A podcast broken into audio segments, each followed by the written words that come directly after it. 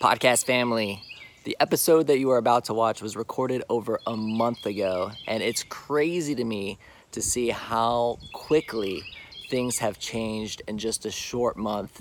Everything that we thought was a priority instantly got replaced by the things that actually matter our families, our friends, our teams, our customers, our neighbors, and our community. And I'm inspired by that. I know that we're in a, very trying time right now, but I am just inspired by everybody coming together. That is exactly why this podcast was created was to pull this community together. And if there's anything that we can do for you guys during this coronavirus crisis, um, please reach out to me directly um, or via our website or how just reach out to us. Let us know how we can help you get through this time. That is why we are here. Um, you guys things are going to be okay. We're going to re strategize. We're going to shift all goals. It's amazing. All the goals that I laid out in January instantly disappeared. They went out the window. I'm creating new goals for this year just based on everything that's happened, even in the last few days here. So um, I just wanted to offer you guys a word of encouragement, just let you know that we've got this. We will adapt, we will re strategize, and we will get through this together as a community. And if there's anything that we can do here at the WHOA GNV, podcast team to help you out, please reach out. We'd be happy to do so. Much love to all of you guys. See you later. This is the WHOA GNV podcast, the podcast bringing you businesses and individuals that make you go, whoa. You are listening to WHOA Podcast, coming to you from Gainesville, Florida. Hello, everybody, and welcome to another episode of the WHOA GNV Podcast, the podcast bringing you businesses and individuals that make you go, whoa. My name is Colin Austin, and to my left is the best co host ever, Aw, Michael Dees. What is up, man? that's so sweet. Thank you. Not much, man. How are you? I'm really great. Hey, so what did you think about what did you think about episode 100 doing the mastermind session? I think it's wrong to have that much fun at work. I mean, it's not really work, but no, it was such a good time. I learned a lot. Um, I think that was one of the things I was most excited about because it was a topic that is just not in my wheelhouse. So I learned a lot. It was a lot of a lot of fun. Um, I hope it brought value to listeners. I hope that they got a lot out of it, and, and, and maybe it got a little carried away towards the end. We'll find out. I, I, I'm, I'm looking forward to going back and rewatching it. Um, Yeah, I have to apologize for our listeners because I definitely, I mean, so Andy Malden had sponsored the bar that night and brought some really good liquor with him, and we had wine, we had everything. And, um, you know, I guess that's what happens when you record like a two hour, two and a half hour podcast. By, by hour two, you're just, Right. You're a little, you're a little happy. and you get people that are really comfortable with each other. Yeah. so I mean, um, I was a little lit, so I kind of apologize in advance, or like oh, I apologize after, I guess. Now that you guys have all listened to it, but I hope you got a lot out of it. Out of it, um, we. excuse me, I'm still trying to get over this cough. Um, we left the set like this, but I don't really like it. So um, we're probably going to change it back for the episodes and just go this way for the mastermind, just so you guys know. Uh, but we left it for this particular episode, so it's all good. And um, Always but welcome you to know feedback, What? you what? I really want to know what you guys thought of it. So everybody who's listening, if you can, you know, find you know find us on Instagram, just at, at WHOA GNV, and just message us and let us know what you uh, thought of the mastermind episode. And now that we've committed to doing this every Tell ten episodes, uh, we would really love to know what topics you guys would like us to do in the mastermind sessions because we're gonna bring in like six people, topic focused, and just dive deep into that. Have a really great discussion. Um, as long as everybody liked episode 100. I mean, I guess it really depends on. They're like, no, don't do that again. That was like too We much. do like a five drink only-. I guess the only hard part is that there was a lot of voices. So I was wondering if people could like tell who was who. You know, you know what I mean? Probably Like, definitely easier to watch on video than listen to the normal. You know, it's hard. It's hard to follow the voices. So if you watch on video, maybe it's a little bit easier. But I, we'll see. I had fun. I think we should keep it under two hours. Maybe split the goal. Maybe split the episode in half. Right. So maybe release a little bit on Monday too. Uh, guys, we're gonna figure it out. But I would just love your feedback and like to know what you thought of the episode. So uh, message me and let me know. Cool. So before we get into this episode, we have to thank our incredible sponsors, you guys. This podcast episode is brought to you by the one, the only Advantage Personnel Resources, or APR as we like to call them. APR is a locally owned professional employer organization and payroll provider. They take away the headaches dealing with payroll, workers' comp, and HR. Let me repeat. They take away the headaches with, that deal with payroll, workers' comp, and HR so you can focus on running and growing your business. Uh, the things that really surprised me companies that outsource to a PEO grow 7 to 9% faster, have 10 to 14% lower turnover, and are 50% less likely to go out of business. That's some crazy stats, actually. Um, and whether you only have one employee or several, they got your back. They will make sure that you are in compliance with state and federal law. They will deal with the headaches, y'all. Let me repeat the headaches. So, you guys, if you haven't taken action because we told you to in the several past episodes, now is the time. Um, give them a call. Hit up Todd, Kevin, and the entire team at 352 495 7719 or at apradvantage.com. APR, I am so grateful. Michael is so grateful. We're so grateful of your sponsorship of this podcast. So, thank you. You ready to get in this episode? ready, man. Let's go. You guys, I'm really excited about this one, and I'll explain why in just a minute. But today on the show, we have Mike Bertolfo. Is that it? Bertulfo? Bertolfo. Yeah, I there told, you go. I told you I screwed it You up. psych man. yourself out every Yeah, time. right. I do. I You had- you had it good. I practiced like three or four times too. I, I'm, I'm just gonna let Mike do the intros. Founder of Women's Lift Lab, a clinically focused health and fitness facility that specializes in primary, secondary, and ter- tertiary. Tertiary, yeah. Ter- ter- Yeah, you should just let me do that. I'm, I'm retiring, folks. Goodbye. Um, disease prevention from. I should like actually read these and practice them like before the show just to make sure. Uh, disease prevention for women. So, dude, welcome to the show. Thank you. Appreciate it. Thank you so, for having me. So, I let me explain why I'm really, really excited about this episode. So, so Mike is a previous customer of ours. yeah, years right? back. Years. Do you even remember when?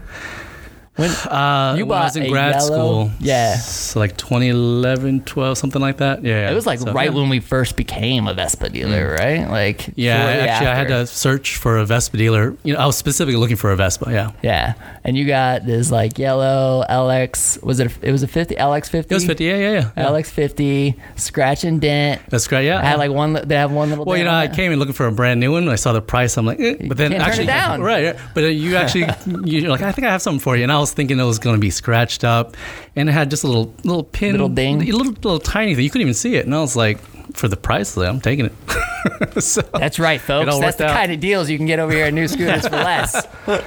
Scratch and dent. What dent? All right, Can exactly. barely There see it.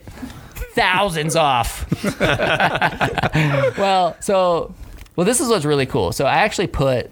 And I, and I hope you don't mind that I did this, but I actually put uh, our Instagram conversation Yeah. in, in here in the in the show notes, and, and I'm gonna read this to everybody because I thought this was really really cool. So so Mike had messaged me on Instagram and he said, "Hey friend, just want to say I appreciate all the work you are doing to help G Gville out.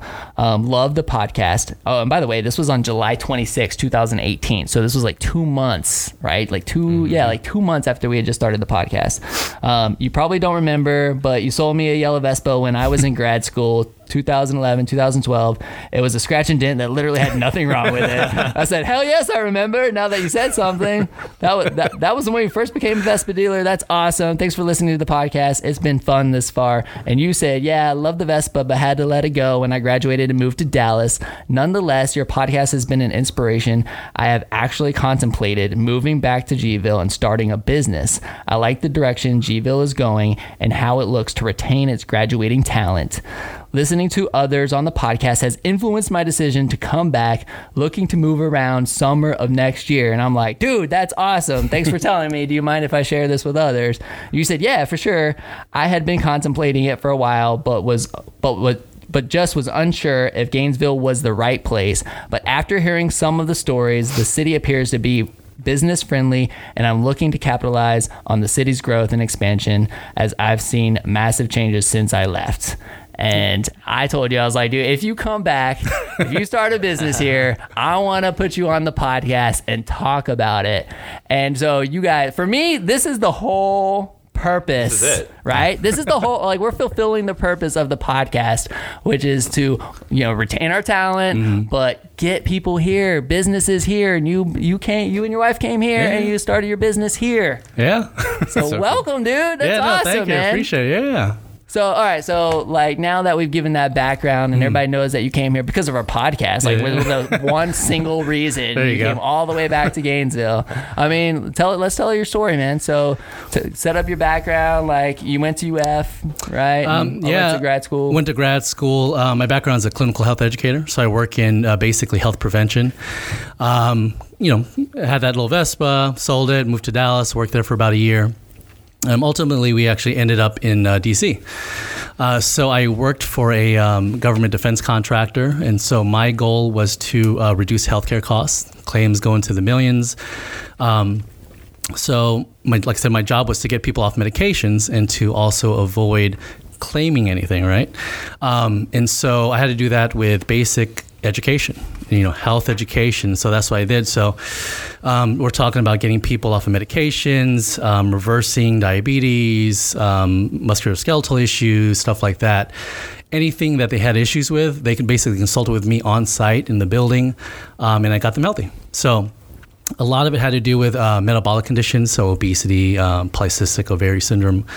Um, and basically, like I said, getting those folks healthy and, and driving down the costs. So, and so you were in DC till till when? uh, so the last five years, um, and then we moved back. Uh, what in April? So you moved here from yeah, DC. yeah, straight from DC. Yep, yep, yep, yep. Okay. So So- so what was the process like getting back? Getting back to Gainesville. I mean, when? So when was the last time you were in Gainesville?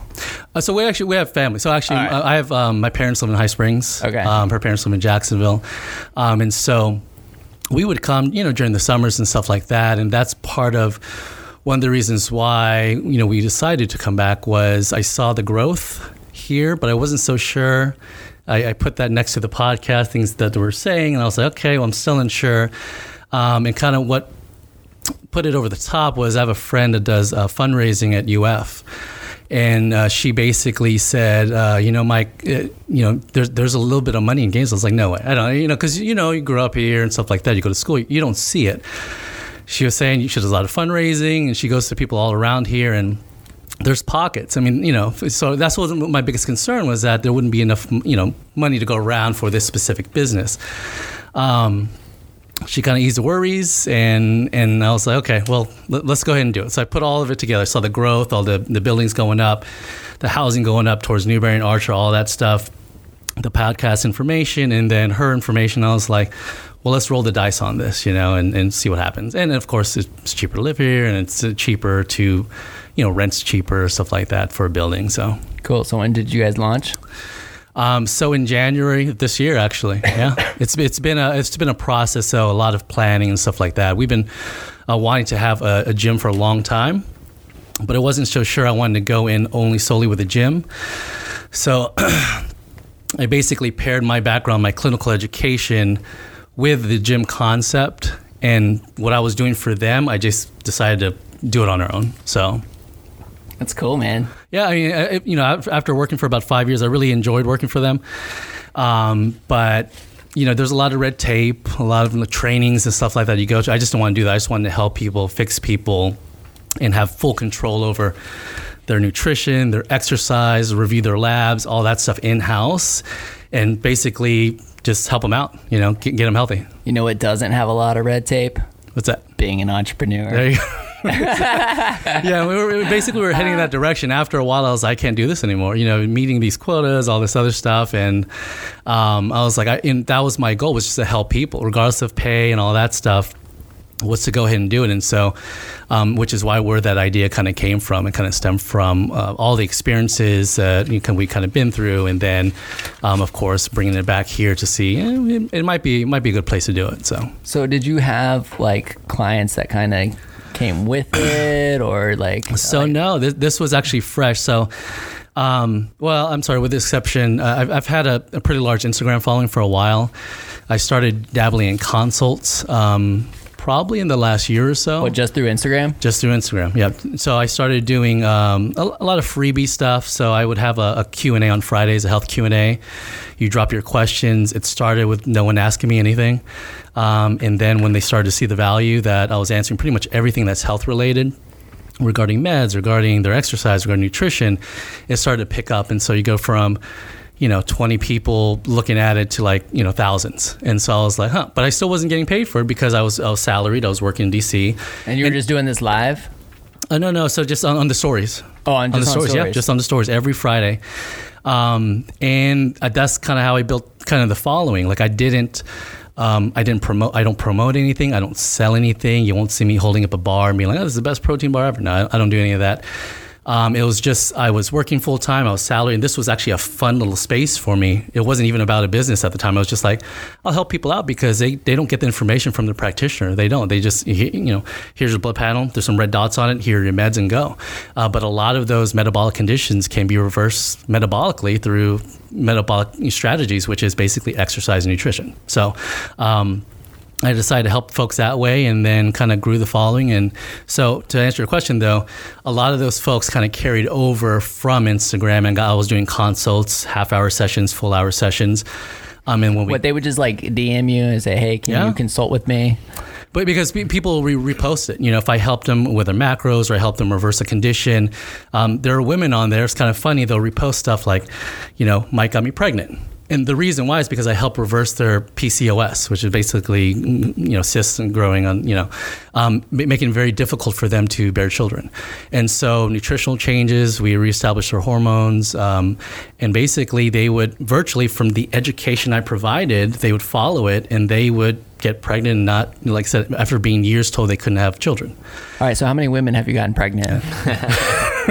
Too far, Colin. um, no, it's funny though, but definitely a couple. Y'all, it'll surprise me when someone tags me and they're like, I give all the credit to, to you know, Mike and well, par- partially my husband, and it's like some sort of joke, but, uh, but it's always good to see that. You know what I mean? And that's what I got into it for, um, not necessarily to you know charge hourly for whatever service. I mean, it's nice to see that these, especially for women, they've been suffering for so so long, um, that finally you know there's an option for them and it doesn't require birth control to reestablish their hormones. It you know it's just a lot of the stuff they're doing maybe can can be done differently. So How many? How, so how many clients did you pick up on the consulting side through Instagram?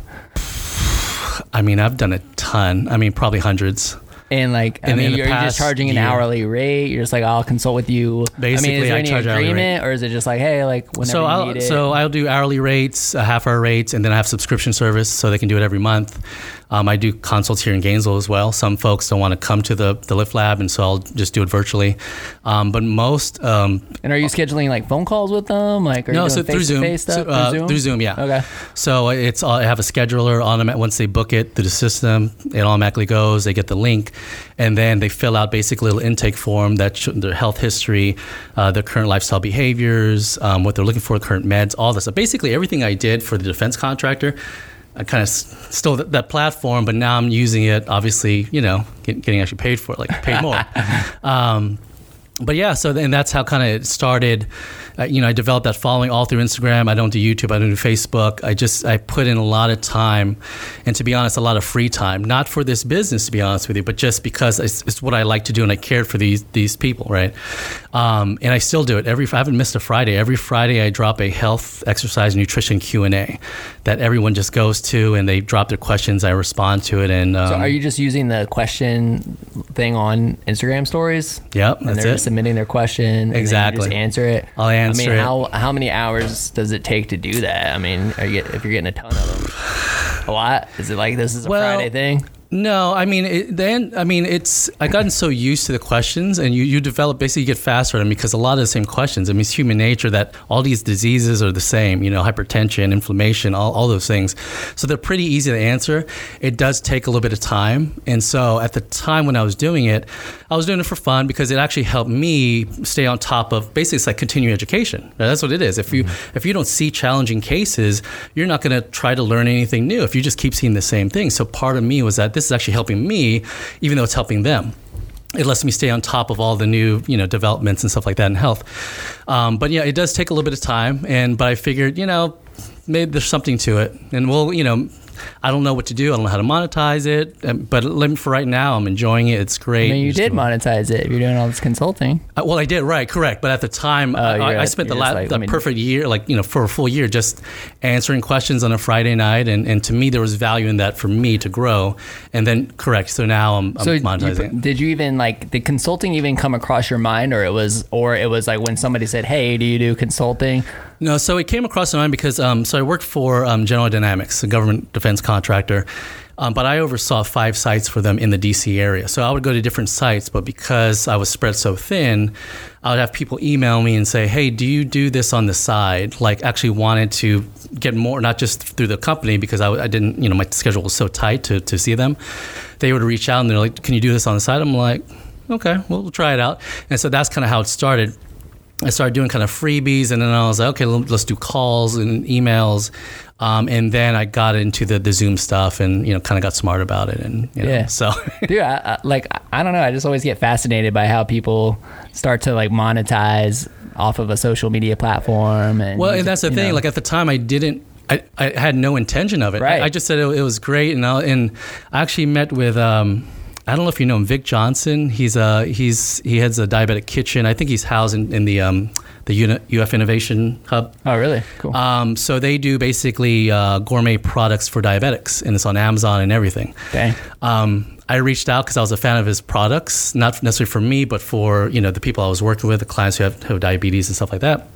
And um, like when we came down uh, one summer, had a meeting with him, and he- smart guy, you know, business guy. He's like, you know, you need to do something with this website. You need to do something with this following. I was like, what do I do? He's like, you know, for the past two, three years, we built like a list serve, and we just kept sending out recipes before we had everything done for our product. And I was like, oh, so that's how you do things.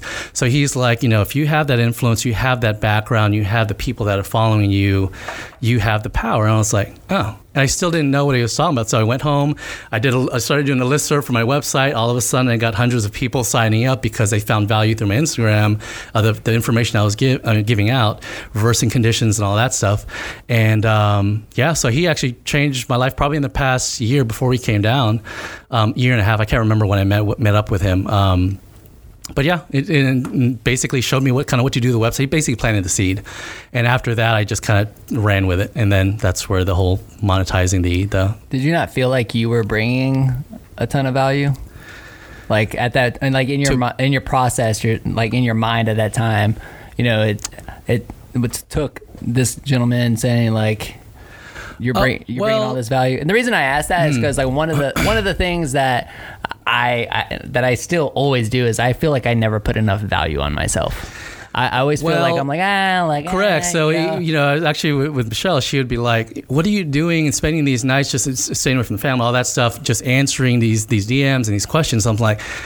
It's what I like to do, and I don't know. I'm going to do something with it, but I didn't know what to do because I don't have you know mentor for that or guidance and all that stuff. I just kept wanting to to do it because I enjoyed it, and I was hoping that it would turn into something. But I had no clue what to do with it until I met with Vic, which I actually just met with him because I just love your Like product, stuff, man, yeah. and all that stuff. And then it turned into like, you have a lot of good stuff. I went to your website, but like, what are you doing with it? And I was like, I don't know. It's just, I just bought the name and I just kind of sat on it for a little while.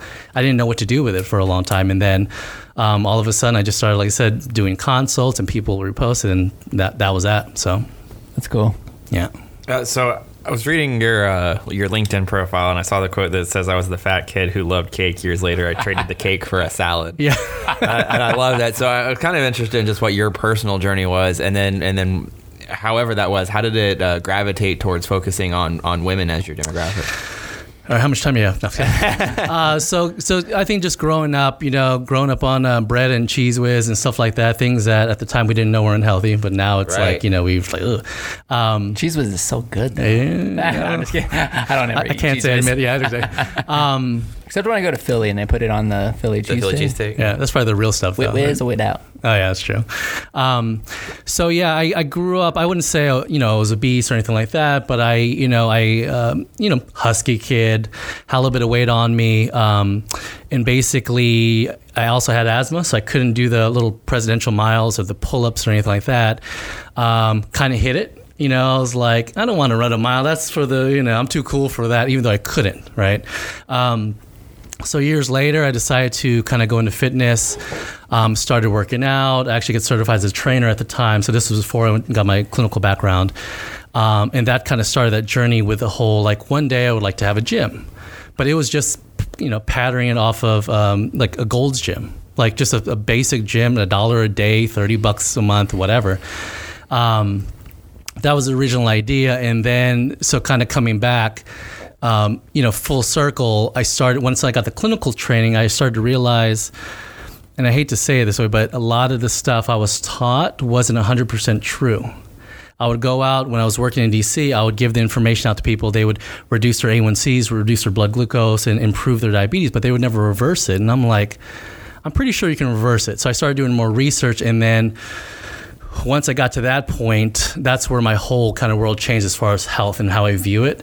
Is that not everything that is put out that is taught is 100% true, and it's not until you challenge it and then you get different results you're like, oh, maybe, and then you keep doing it and you keep getting those same results where people are getting better. Like, oh, so that's basically kind of the background that it went from specifically it's a, it's about weight loss let's let's turn it around get strong and help other people but you realize it's more than weight it's about how the body is internally what do those blood numbers look like is there a lot of inflammation crp levels high stuff like that um, and that's kind of where that that kind of brought me back to health but also challenging the the status quo for you know, like I said, what we're taught and what exists out there, and what, what you would receive if you went to the, you know, your doctor or whatnot. So, That's interesting. So what's been the biggest challenge so far?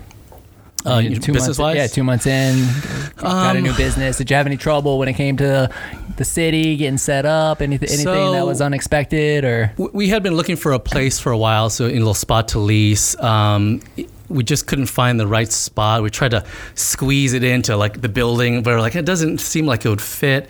Um, then we found a place where it was basically offices in the front, and then it opens up to whatever 10, a 12 warehouse feet. Yeah, back? basically warehouse Like in the half back. and half? Exactly. So have offices in the front, have a little childcare for kids or whatever, and in the back we have the full gym. And so I was like, this is the spot, you know. And so it's actually near Ward, so it's, it's very close to there. Um, I think that was the biggest challenge finding a spot. Um, I think the biggest challenge now is starting over in the city, meaning that friends left, the network left, and, and trying to reestablish that. Um, I think that's the biggest thing, but which is why I joined the chamber and doing some other things, trying to you know kind of network and kind of spread this idea. Um, but I think that's the biggest you know. Um, challenge for us right now is really just you know because one of those things you just don't put a sign on people come in. You really have to network and, and build the community and stuff like that which you guys always preach anyways. Um, for this gainesville community you have to do that. So a lot of our business like i said uh, is online so it's floating on that while we still build basically the foot traffic so. All right, so that's been the biggest driver so far, just online or yes online presence. absolutely yeah so Is your is your influence through Instagram for yourself personally also contributing to that, or no? Most of those people are elsewhere. um, what do you mean like as far Like in as terms of, so you're consulting with a bunch of people through Instagram. Has anybody through your Instagram account become Hmm. like an, a client at your gym or? Oh, well, yeah, yeah, absolutely, yeah, yeah. yeah. Okay. So yeah, and it, it, you know, some folks that have been following me actually were based in Gainesville, just random. Like I get people from all, you know, Las Vegas, California, Canada, um, and there's some people, a lot of people in Florida. In fact, there's someone who also we have a virtual program, virtual training program too, not just the consults, but basically a virtual, virtual where I push out the programming, I push out the consults, and it's a it's a subscription service. So some of those folks they live in Florida. I actually have one coming up from Orlando coming to train pretty soon, probably next two weeks. So a lot of the folks that um, are local, they try to. I have some folks in Jacksonville that come over as well. So it's one of those that, you know, these people that, you know, you, you find online or they meet you online, you like to provide so much value and they're like willing to come and, and learn. Like they see the good stuff. They feel like they've already built the relationship with you. no, absolutely. Yeah, right? absolutely. Through, through a social media platform, they already feel a connection. They already know you. And I'll do the same thing. Like when we go visit family in Jacksonville, I'm hey, anybody you want to train? Like for free. Like let's let's just go train. Like I'm gonna go to the gym and train anyways. You want to learn something? Let's go. I, I I don't charge them at that point. It's just hey, they'll sign up. They'll drive like an hour or whatever it is to to get there if they're a little like Fernandina Beach or something like that. Yeah, that's awesome. Um, Yeah, so it's been it's been actually good to you know, especially off the Instagram to kind of leverage all of that stuff now, but not leverage it from point of uh, let's make some money, but like I said, those relationships turn into a little bit that provide you know more value, basically. So Okay, so how many different revenue streams do you have then? Because you have the consulting yeah, and you're pushing the programming out on online. So, so basically, the consulting, and that's you know hourly or subscription. The virtual programming, which is a subscription, is a completely different service, and then also the stuff that's on site in house, which is the same stuff, right? So we do the training, and then of course we have nutrition consults and stuff like that. So is the stuff that you're doing like virtual programming wise? I mean, this is video content creation. What is it? Yeah, so basically, I do the programming each week for, for the exercises that they're going to do. We focus, it's a long story, but we focus on posterior stuff for women. Um, but the program goes out. I record all the videos in house at the Lift Lab, and I post those up. And then that's in a members page, so they have access to that. And then we also have a Facebook group that's private, which they can basically interact. It's accountability. It provides that. I'm not just working out and, viewing the videos on my phone at the gym. I'm actually, you know, Susie over here is doing the same workout, and she's suffering right because of whatever, how many reps I told them to do, whatever. So but it's good because it helps them along and that's the biggest thing i found out is that you can always just tell someone teach someone something they'll go off they'll do it and they'll drop off. So once you have full control over everything people can get healthier faster. You're looking at their nutrition you're looking at their exercise you see what they're doing and, and making those connections. And that's when those big changes happen when their health. Compared to let's say if you have a, a doctor that you, you know diagnosed with diabetes they say go lose weight eat vegetables and you'll get better. Here's your medication you go off, you talk to your trainer. Trainer doesn't know how to read a blood panel. They just know how to build muscle. So they're like, okay, well, let's build muscle. You need to see a nutritionist. You go see a nutritionist. They don't actually understand what you're going through, how to reverse that condition because honestly, dietitians, nutritionists, they, they're not taught to reverse diabetes. That's just part of like their credential. You can't really talk about that stuff. So by, clo- by having that basically network where I'm able to oversee all aspects for only metabolic conditions. So, like I said, all those cardiovascular disease, uh, hypertension, hyperlipidemia, um, obesity.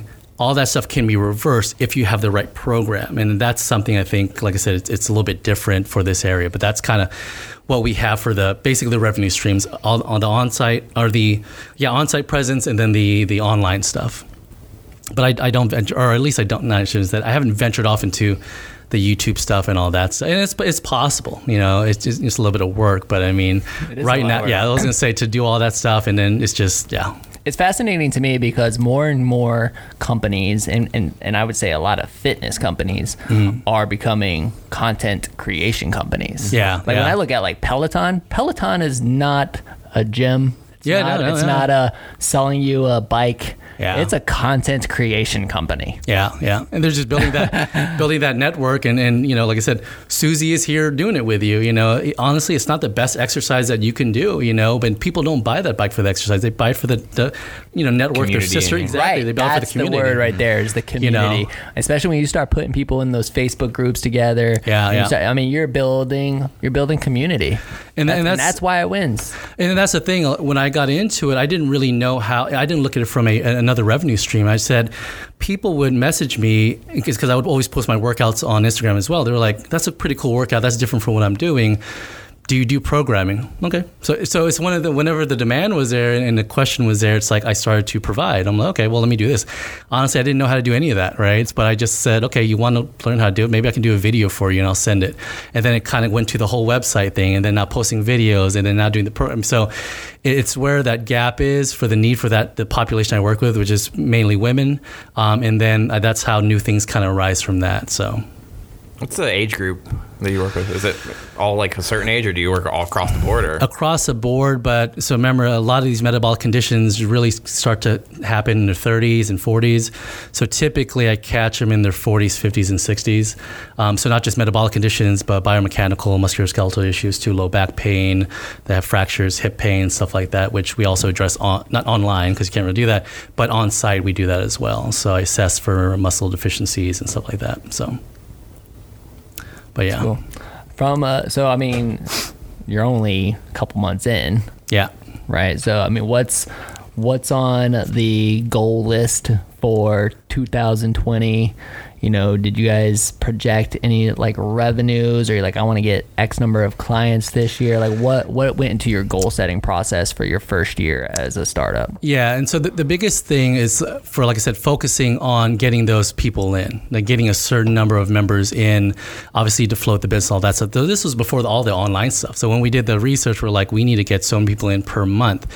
Now that we have the online stuff, it's like, well, that, now we don't have to try as hard, but we still have to go out there. So instead of recruiting folks, you know, to, to oh, go ahead and come in, now we have time to basically build our network. So go do these events and stuff like that, and see if we can get some referrals and and, and such. So, getting, Which one drives you more from a passion standpoint? Is it the one to one, like working with them inside the gym, or is it, or do you are or are you already seeing that okay, the online stuff, the consulting, this this program program programmatic stuff Mm-hmm.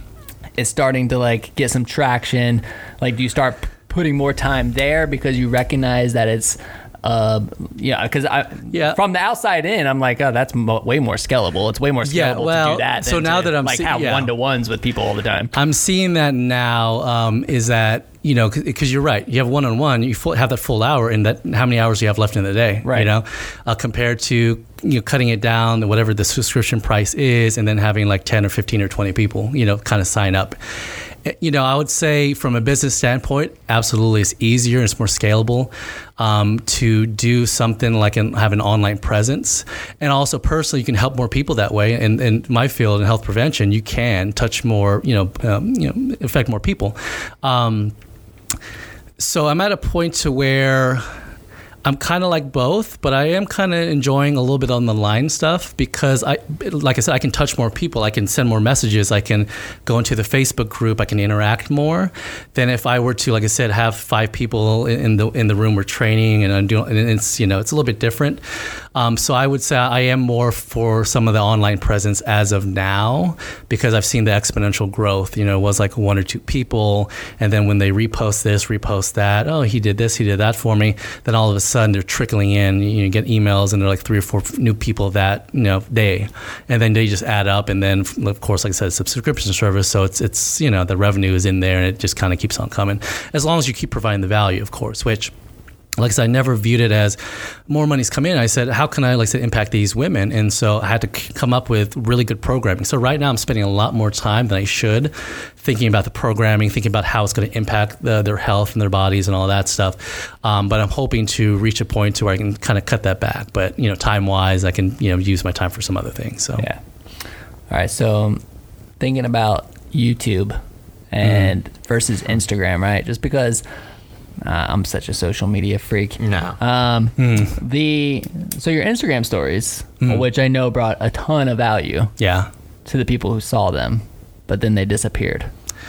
Right? Like you don't have those Instagram stories, the ones that you did on Friday nights. Oh, correct. Uh, yeah, yeah, Right? yeah. Uh, Yeah, unless you archive them or whatever it is or So highlight. my question yeah. is, what if you did? Like, what if you still had that content and those conversations, and they were on YouTube, still providing value? Well, and, and that's the thing. So it's funny. I saw I was on a some other uh, Instagrammers page, and of course they, they do the YouTube stuff, right? So I didn't really look at it, but it was one of those. They give you the clip, right? They give you a clip, and then someone leaves a comment like, "Well, what is it? Oh, we'll go watch the video, right?" And so they get a little irritated. So I'm reading these comments, right? And, and basically, and this is what part Or of they like, trying to sell something? Is it like no, no, they weren't. It was or- actually uh, it was it was a physical therapist, and they were uh, you know just showing how to do something, right? Um, gotcha. but he basically outlined the idea because I never really looked into it well, and they basically talked about the revenue stream, how they get more folks kind of going there, and so that's one of the reasons why. And then you you know you justify that you should get paid for that service, and of course because it, it does. And so that's the stuff that I was providing, but I never got paid for at the time, and so now I start to see it. I'm like. Okay, that that's you know there's a value in there, so let's go ahead and and you know try to do something. So, I, I just saw that post yesterday, so I'm like thinking about it, but I'm like, how much more work is it going to take? Because I'm still trying to grow this side, and you know, it's one Yeah, of those I things. mean- but I think it's still, I definitely think it's valuable for Well, sure, the- the especially all the content. Yeah. the truth is, I'm just curious as to what what people are thinking when they go through that content creation process. You know what I mean? Mm, and yeah. like, and you know, the answer could be that it's just more intimate with it being through stories. It's like with uh, people who are already following you, and then it yeah, brings in more. Well, followers. you know, because there's- I'll do the highlights and I'll save them, Right. and pe- I'll still get messages that people are still going through those And highlights those. and watch them, and they'll send me a message. Well, what do you mean by this? Oh, eh, thanks for sharing. They'll repost that. That was tucked away in the highlights for forever. Yeah. Now, from a revenue standpoint, of course, you don't get paid for that, but you know, of course, internally brings me value. You know, because you know, I really, you know, I'm, I'm supporting someone, but like I said, now that I'm kind of not knee deep into it yet, but I'm like starting to see, okay, well, I'm helping people, and I'll also justify getting paid for it. Why not, right? Because you're producing a lot, right? That's what I went to school for, and so now I'm starting to see, oh, maybe I should kind of branch off, you know, and so I'm starting to do a little bit more research with that, but you know, Yeah. So- Well, and the thing with YouTube that a lot of people don't realize, or at least they don't realize at first, is that you know you can make money on YouTube. no, from, absolutely, from yeah. the ad like youtube youtube will pay you Well, that- that's and, and it doesn't really have to do with as many like people like oh you gotta have thousands of subscribers which is not necessarily the case because Right. if your videos are good and they're Yeah. optimized well i mean with new scooters for less a lot of people aren't realize we only have what 2500 subscribers ish maybe close to 3000 subscribers on our new scooters for less youtube channel Mm-hmm. but dude like youtube's paying us every month and it's because a lot of the videos are getting hundreds you know 100000 views yeah, yeah, yeah. just because of the content Well, it's funny because so like I said, after I saw that post, I'm like, Google, how to get paid for Yeah. YouTuber. Yeah. So I look it up and I'm like, people actually get paid a pretty pretty good penny. Like not even big people. I'm just talking about just average Joes. I'm like, no wonder mean- there's so much random stuff on there because people are like, oh, I got a new cat, and I'm like, who cares? But apparently that because Somebody they're getting cares. paid for it, somebody cares. So watch a video, and I'm like, oh, so they do get paid a bit of money to do this. So that's what I started thinking Well, the about. reason it like, and the reason my brain automatically starts going off on the things that you do is mm-hmm. because YouTube. A lot of people go to YouTube for how tos. Right? Yeah. right? yeah, So if you like how to do this particular exercise or how to like do this or how to do like that content does really well. Right, yeah. And we'll get a lot of views, especially if you spend the time to optimize from like titling and the description and keywords and stuff like that. Well, Like, and that's what I'm starting to see now too, especially with like Captioning. Well, even when the, even with our Women's Lift Lab Instagram, we'll do posts very educational and that goes against the grain of whatever you know, like so we're taught, and we would kind of leave it off to the point to where you know want to learn more type of thing. But then that means they would have to DM us or whatever, and there's no like clear follow up. So now I think it's at that natural progression to where, okay, we see this, what we're doing, we're trying to drive people in, but what you know, what else can we provide? And so I think that's actually a good opportunity, as you mentioned, to, well, how do you reverse diabetes? Is it a specific exercise, specific nutrition? Is it what, what do you do uh, without giving everything away? But then you can still get you know uh, paid for, right? And then you could uh, then you do YouTube or whatever it is. So now we're starting to kind of see that. to YouTube. Ours? Yeah. No, just go to YouTube Oh. And type how to reverse diabetes. I just want to see what pops up. No, I mean like and I'm not I'm not trying to hard sell YouTube or anything, but I think it's funny because you know, YouTube's been around since 2006. Yeah. And I think that there's still so much room for growth for YouTube and, Oh, and people have yeah. so much opportunity to, you know, I think I know- think the biggest like even the challenge for us is that uh, we, we do recognize that there is some untapped dollars there for sure for revenue wise and also to help other people. Uh, you know, I think the biggest thing is having the, uh, you know so like having like the How to reverse type 2 diabetes pops up as a video by Diet Doctor with 553,000 views. Yeah. Sorry, from from, six, six years, years ago. ago. So it wasn't even Wow. like it wasn't even that long ago. Yeah, yeah, yeah. You know what I mean? I mean, you think about it, YouTube's been around since 2006. Like six years ago, just wasn't that. Oh, long. Oh, absolutely, yeah. That's cool. I mean, And, and that's the thing. I think that's the biggest thing is is having the resources to to do it because as you as you mentioned, it takes a lot. So either you can do it yourself, you can pay someone to do it, and you know. So that's one of those like lines you got to figure Yeah, out. Is it worth it? thing. Yeah, is it worth it?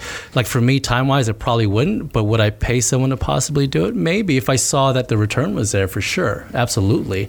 You know, hell, I would like for people to record my videos rather than me doing it by myself. But at the same time, we're kind of growing, so I was like, I'll just record myself, right? But eventually, I want to reach that point to where I can hire someone and, and do it, and I can just spend like two minutes doing the exercise or whatever it is, and do something else more productive, right? Yeah, but see, that's where that's where it becomes a problem too, is because I mean, I, I think this is uh, this is just natural tendencies uh, as us as business people is that we want we want immediate ROI. Yeah, right. Yeah, yeah, Right, yeah. we yeah, want we yeah. want to see the results right away. I mean, that's six years, Right, right. right? Like it took, it, like he might have gotten there a year four, but I mean, it took years to get to that And now point. it's, like, coming and in, now know, Right, yeah. now it's up there. The SEO has been there. It's probably got a good description. You know what I mean? Yeah, yeah. And it's you know, it's like, I mean, dude, I want to go to the gym with you tomorrow, and I want huge muscles, but you know, it's probably it's probably going to take a little bit longer than.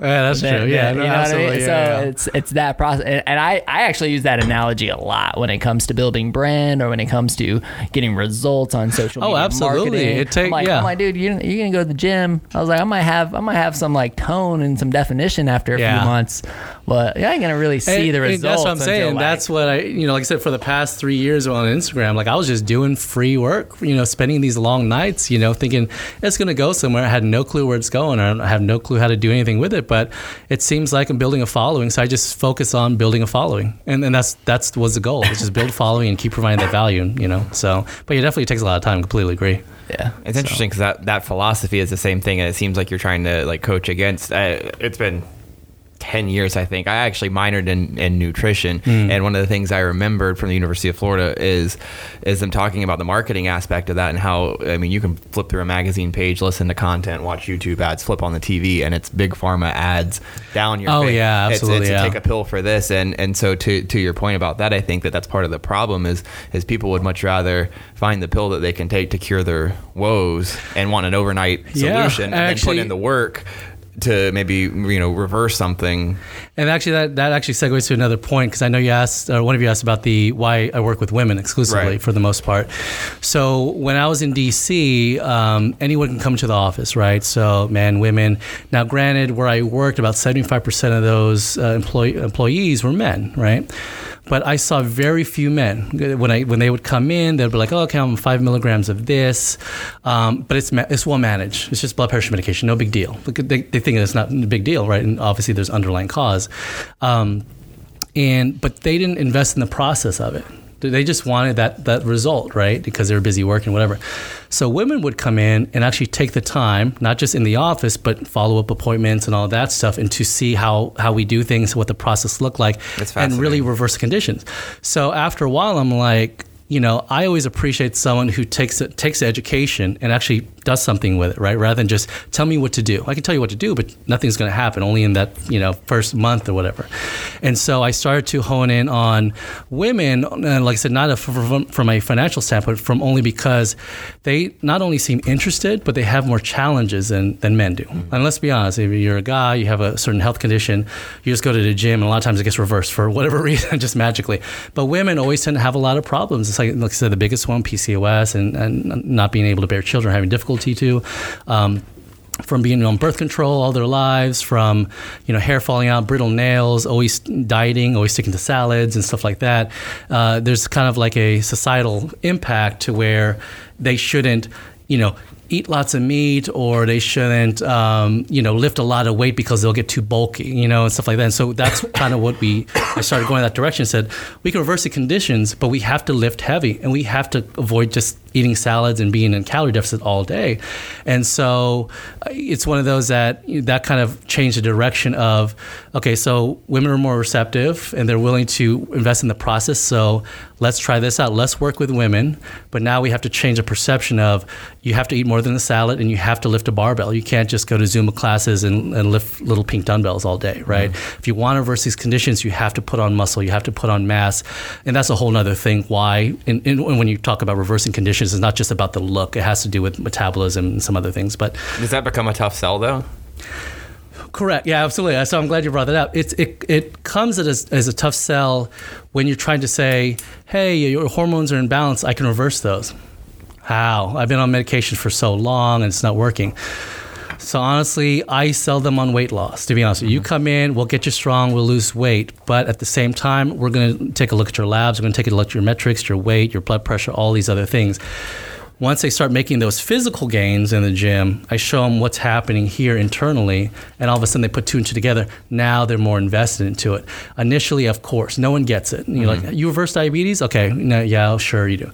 It's not until they get in through, uh, let's let's do that weight loss your doctor talked about. You know, come on in, we'll train you, we'll get you strong, um, and then once they see the, like I said, the other things that are happening, they'll stay for that and they'll kind of continue. So, but definitely, I completely agree. It's hard to sell that. Uh, I can reverse your uh, uh, condition, or I can improve your chances of getting pregnant. Right. Yeah, Because you, you do hear that a lot, or at least I do at the gyms I go to. Friends, it's it's from the women. It's I, I want to lose three pounds, I want to lose five pounds, I want to lose ten pounds.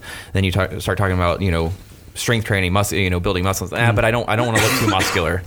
yeah, right, that's like- the biggest thing. Yeah, and I, I But it's, think it's an image thing. It's, it's it's like you said. It's like they they're indoctrinated from a young age about this is what it's supposed exactly to be. Exactly, and i think right? that's part of exactly why we decided to do women's lift lab because you know i talk to women all the time they'll go to the gym and look, who's looking in the mirror right? It's just some guy with big muscles and you see a little lady off on the side. In fact the guy's probably on instagram and you recording himself and you see in the mirror reflection the little, little woman's over here. No we want to tell women it's okay to lift and you're not going to get big so take your place in front of that mirror and let's go lift.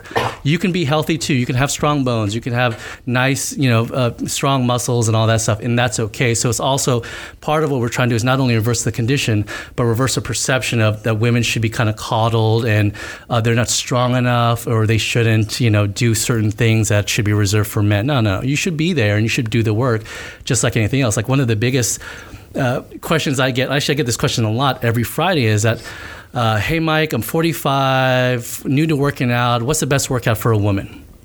And I tell them the same workout that a man does that everyone else does. You're going to do your squats, your deadlifts, your all these moves. That's what you're going to do. You may be a little bit lighter, or you may have different, uh, you know, uh, foot stances, hip width, because different shape. But we all have glutes, we all have pecs, we all have biceps, triceps. We have the same muscle groups. You do the same exercise and that's it. And so, but a lot of them have, find it very difficult to accept that because of the fact that, you know, they've been just kind of, you know, society has told them that they shouldn't do these things and that, you know, they'll get too big or whatever it is, like you said. So, It's interesting. Yeah. Have you had any failures yet in these first couple months?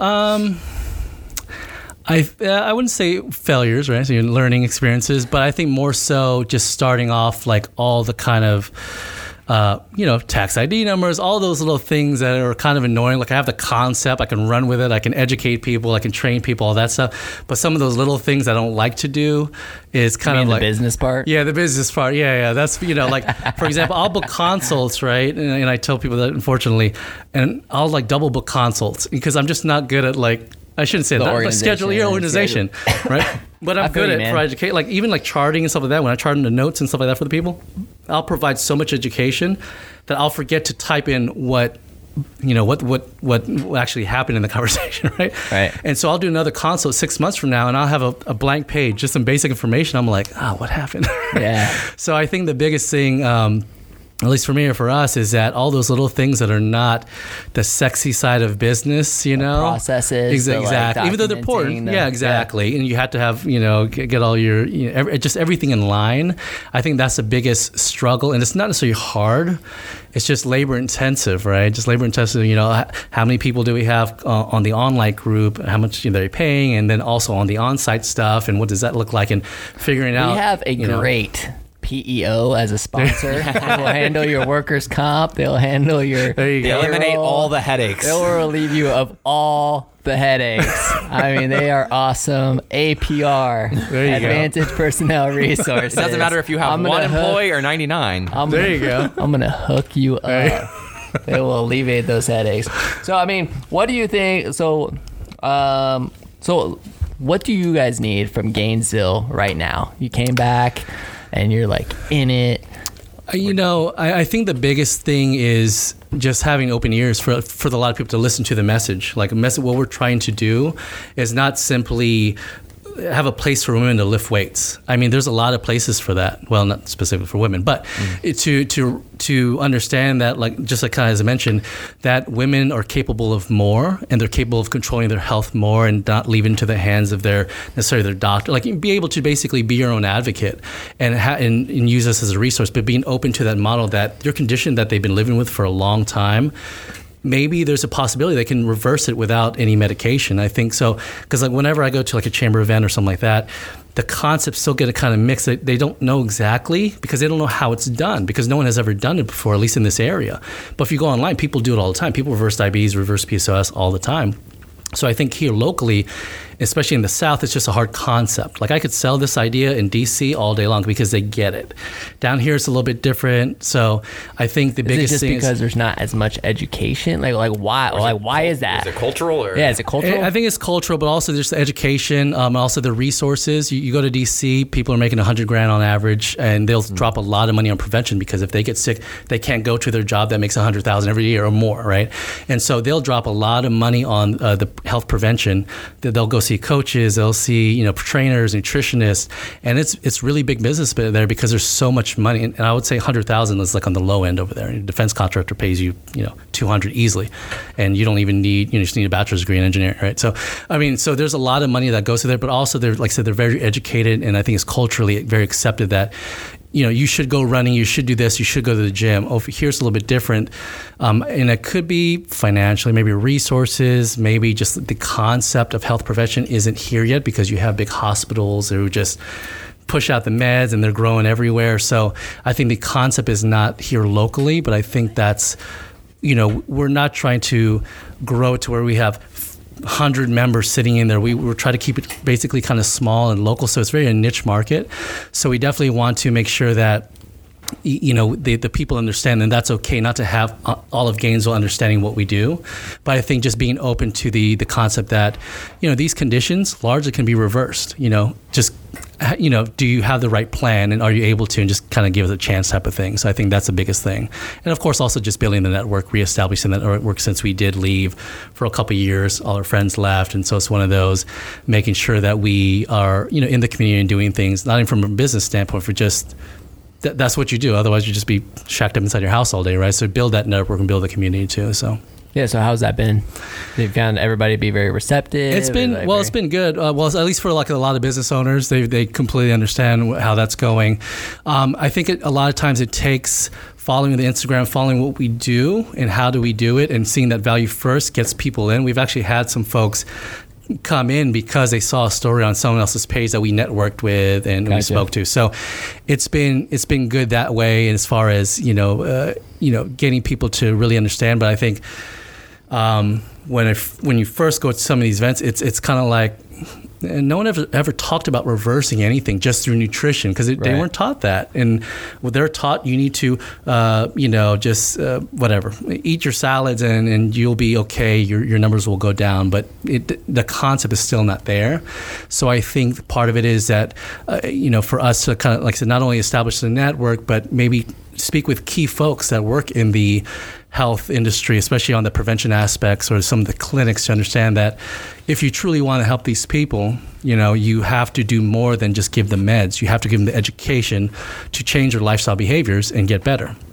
You know, but finding out I think for a lot of folks, uh, even like a lot of clinicians, they don't believe in some of that stuff, so if they don't. They just kind of close their doors on you, right?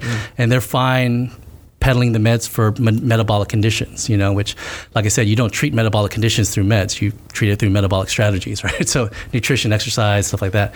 Um, so I think that's the biggest thing is really just not only the community, but knowing kind of what we do, but also kind of re-educating some of the practitioners to, okay, give us a chance, try it and see what happens to your patients. Do they reverse? I guarantee you they'll reverse conditions if they have a certain kind of plan that we you know, kind of push out. So. Um, just to switch up real quick. I mean, you got uh, so you say you joined the Chamber of Commerce. Yeah, yeah, yep. Um, what have you have you gone to the events and that kind Yeah, of thing? yeah, yeah, yeah. All right, yeah. so what Uh, like what event? Four hours, all that stuff. Yeah. Yeah. Okay. So which of the events that you've been to would you say has been the most valuable for you in particular? Well, so, so we just signed up and we just started going. Um, And what have you gone to? You went to business before hours. but, uh, we only went to business for hours. Of course, the CEO insights, um, and we, and then we, of course, the thing. I think there was one tomorrow for the after hours or something like that. Um, I, you know, so your question is what has been like a value yeah, I was just from? wondering. I was just wondering if you had been to enough events to, for you to kind of gauge as to what's like providing you in particular the most value. I, I don't think we, we haven't had the opportunity to go to a lot of events, but like I said, the sorry, the um, the ones that we've been to, like I said, the before hours, I think that was pretty helpful, somewhat, right? So you know, you, you meet a lot of people, it's not enough time to establish those relationships. Now I know that's not the concept, right? You're supposed to kind of take some of that stuff and go back, but I think sometimes there's a culture of it's like, what can you get for that second? What can you give me? And then we go off and nothing's kind of continuing. So I think if there was a different type of format, which you could actually spend a little bit more time, and maybe that's the after hours, like I haven't been, then it would be a little bit more um, valuable. I'm not going to say it's not worth it because I think it's definitely valuable, especially for new businesses and all that stuff. But there's not enough time to learn about a specific business to really, sh- you know, show them what you're about. Yeah, it's supposed to be like a speed dating kind. Right. Well, yeah, that's the con- That's yeah, like exactly, the yeah. concept of that particular. Yeah, I mean, if you go to like a chamber after hours, it's more just like networking. Yeah, I was going to say yeah. So I think, but not only that, but I think the the re- relationships that are built through the chamber, and also to be honest with you, I hit up a couple people from the, on the podcast. So Rachel, uh, Waka, Waka, Waka. Right. Waka? Yeah, yeah, yeah. Yeah. So she City Auto? Yeah, City Auto. So she did my car, my mom's car from the podcast.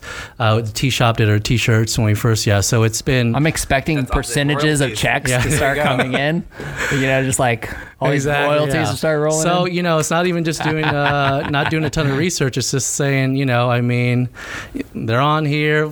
Give them business. They're local. The trust, and we just kind of go with it. And so, um, yeah, no, it's, it's. I think so. I think that's important too. So not even from the chamber standpoint, but even from the podcast, leveraging some of those and and just say, hey, new business here. Heard you on the podcast, great, and you start talking stuff like that. So That's awesome, dude. That's cool. That's so cool. Yeah. It gets me so juiced and just amped up, man. I'm like excited. So, uh, this is also- episode 101, man. We're like, Yeah, I mean, it, in the hundreds also now. for This is crazy. new business folks. I mean, it saves a lot of time. Now, I guess you can go shopping around and do all that stuff, but how much time does that take? So we're like, eh, bit- they're in the chamber, they've been in the podcast, just, you know, just throw them a bone. Let's see what if, if it's a bad experience. Don't have to go to them again, whatever it is, you know. Um, but you know, there's there's some value there, so someone finds value in them. So let's you know give it a shot. Yeah. yeah. So If it's a bad experience, you just email Colin and be like, "Why did Yeah. you recommend this person?" like, what's up? so that person on the show, no. Um, I mean, we have to wrap up in a Yeah. minute, but uh, what would you say? So, when you came back to Gainesville, what was like the biggest whoa? There's so many more scooters. Yeah, like what was what was the thing that was like, dang, this is I can't believe this Good is how bad, much this has changed. Yeah, whatever, good, yeah, I think bad, the uh, the, both. the the worst part was uh, the traffic on Archer and all that stuff. Like that didn't exist even just a couple of years ago per se. But, well, I guess before the development and stuff like that. That's always existed. so man. I mean, Archer we, Road traffic. Well, yeah, well compared to like DC traffic, right? Okay. So going ten miles, it would take you like more than an hour. So I mean, it's like, eh. um, so it's definitely I think just the the growth of all that because because I guess it's not really a good thing per se, but uh, well, it's a good thing in, in terms of the area. But if you're kind of going through the area, it sucks, right? Um, but I, I think the, the biggest thing is, like I said, I guess for my when my uh, uh, my friend who was a, did a fundraiser at UF, just saying know, kind of trying to grow Gainesville into like a mid-sized city, right, and to, to where, like I said, you retain some of the the the uh, the students, you know, from the, the graduating students, stuff like that. So to me, kind of seeing that growth uh, was very, it was good to see. It was good to see that there's stuff that's going up. Maybe it's not as fast as something like in DC and all that stuff, but if we can, like I said, kind of come in and kind of grow with that, then you know that would be awesome, a great opportunity. So I think for us that was the biggest thing. Uh, but even kind of going what you were mentioning, the, the biggest whoa, um, kind of segue to it. Even before all that stuff, whenever you guys did in the beginning the um, what do you like about Gainesville stuff? That kind of I started thinking more, not totally sold, but I was like, oh, that's kind of cool. Like when they're talking about it, you know, because because as you mentioned, and you mentioned this on the podcast that you know the the folks that are on here only see it from the student side, right? I mm-hmm. couldn't wait to get out of Gainesville. We couldn't wait to get out of Gainesville because we never left campus, right? So grad school you just goes. You're so busy. You go to class, you go home, go to class, go home, and then after torturous years, you're like, I'm ready to go. So we moved to Dallas, right? But then you start to see that all the other stuff around here that it's it's not necessarily a bad place you know it's just never giving the opportunity so i think that's part of like when i heard those those stories early on and i was like okay you know i put that in a little little book so i can kind of factor that in as something else and factor this in so um but yeah hopefully it kind of answers your question but that was kind of like I mean, it, yeah. it kind of answers like the questions that we'd like to typically end with. I mean, Yeah. we get into like what what would you like to see happening in Gainesville? You know, where's Gainesville missing its potential? We've asked those questions a lot. Yeah, um, yeah. you know. and even something like that, you know, we.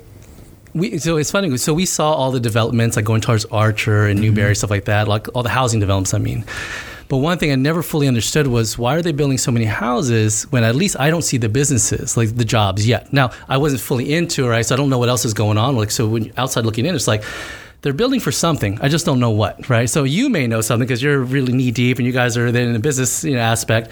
But I'm like, why are these? They're building something. They did their research, so something's coming. I just don't know what. So that was part of another reason why that. Okay, well, you know, like you don't just put a public somewhere. Like they did the research like 20 years earlier. and they're going to put it where there's going to be some sort of growth. So I saw these houses. I'm like, okay, so maybe there's something growing here, but I don't see it yet, right? Some other businesses or buildings or something to house businesses in. Um, so that's kind of another, uh, like I said, didn't answer your question, but that's what I would kind of like to see is that not only the growth that's happening there, but I would love to see what exactly, who's going to fill those houses and like from what jobs, like what exactly is happening. Because then that, as an entrepreneur, I would like to see that helps me understand the kind of the landscape of things rather than seeing a bunch of houses and maybe outside looking in, you don't see the the buildings or the jobs or whatever it may be. So why? Yeah. Yeah, exactly. But something's there, right? So, which is why they're building it. I- I, hope so, at least. Everybody, hang on. there you go. Gainesville is. I mean, it, it's just super cool to just see a lot of the discussions that have been happening, to see a lot of the growth, and Yeah. I mean, I, I don't know. I just get excited thinking about the next five, ten years. You know? Yeah, I was gonna say, like I said, there's something going on. You know, we just like I personally don't know about it, but I'm sure someone does. And so, like I said, they don't they don't build things just because they need to unload those things. For sure. So, where can our audience connect with you? Where can they find your business, like website? Oh, so we're actually located. Our physical address is located near Ward, so it's actually across from the Greyhound. There's like a little strip back there. Um, and as far as our website, it's womensliftlab.com. Um, we have an Instagram as well. It's women's underscore lift underscore lab. And then uh, my personal Instagram is uh, doctor underscore health underscore ed ed. Doctor Health Ed for health education. So Gonna be there on Friday, man. yeah. I'm gonna be, be in all your questions, Friday? Answer all those questions. there you go. Extract that value from them for free For, for free while you can, right? on Right. Why can't? Insta Before I, stories. before I put it on YouTube, Yeah. that's what's going to happen. Collin, Collin's gonna build you out a YouTube channel. It's, it's gonna happen. And uh, So. and I mean, you work this business with your wife, Hmm, yep. yep. Michelle, who's here. She she uh, did not really want to be on the show, Yeah, she's not much of a talker. so, but we just wanted to give her a match out because you're a huge piece of this. Yeah. Huge piece of this. She's actually a, a large piece of the idea to go with women, to be honest. I didn't necessarily tell that full story. So I worked with women, but initially it was just going to be called the Lift Lab. Anybody, right? Anybody with a chronic health metabolic condition can come, men, women. And she really kind of pushed in that direction that maybe we should focus on women because they have that struggle. And I started to think about it more. I was like, it's a niche market and all that stuff, but kind of buying into those biases. Like they don't get attention. I was like, no, let's just do it. Let's just do it. I think Yeah. you're right. It may be hard to kind of get off and try to convince, but even with our on on-site, on, I mean, online presence, I mean, we have people signing up for the virtual training and people going through. I'm like, oh, there is a need out there. People, they just didn't have that voice and that that support. So now when you give it to them, it's like, oh, okay, so they do exist. so maybe it's feasible, right? So yeah, Yeah. but she's a big part part of that as far as going in that direction. So Well, you know, tons of you know success to you guys. I wish you guys the very best. yeah, I appreciate it. Yeah, yeah. Um, I look forward to seeing like the growth and everything that happens. I'm super glad that your business is here in Gainesville, baby. There you go. Yeah. Congrats to both of you guys, and uh, you know, thanks for being here, man. no, I appreciate the invite. Thank you so much. Appreciate it. Um, podcast fam, look, like we need you guys to go leave us a review on iTunes. Is that how you left us a review yet? Yeah, yeah, yeah. Oh, yeah. you have. Good. Mike, I'm proud of you. Michelle, have you Straight from the phone. review? Yeah. Michelle's gonna go right after this and leave us a review uh, on iTunes or wherever you guys listen. You know, hey, and connect with me personally at Collin. Uh, my first name has two L C O L L I N, Austin.com, and uh, and then you can find the social media platforms. Connect with me everywhere because what I want, I want you to message me and let me know what you want to see more of. You know, message Mike too at Michael Brian D's on, On Instagram. Instagram, Are you gonna answer your DMs? Yeah. he I promised. started. I started doing better at that. Have you? Yeah. All right, um, Yeah. I've been getting on. it. Like, dude, you got to answer your DMs, man. Like, get in there. so, I saw some things I wasn't really sure I wanted to see, but you know, now I cleaned them all out and we're good. We're good. but yeah, you know, let us let us know what you like. What let us know what you want to see more of. I'm super curious on the mastermind stuff. Sure. I would love to know the topics that you guys want us to focus on when it comes to that, um, because we just kind of like committed ourselves to doing that every ten episodes.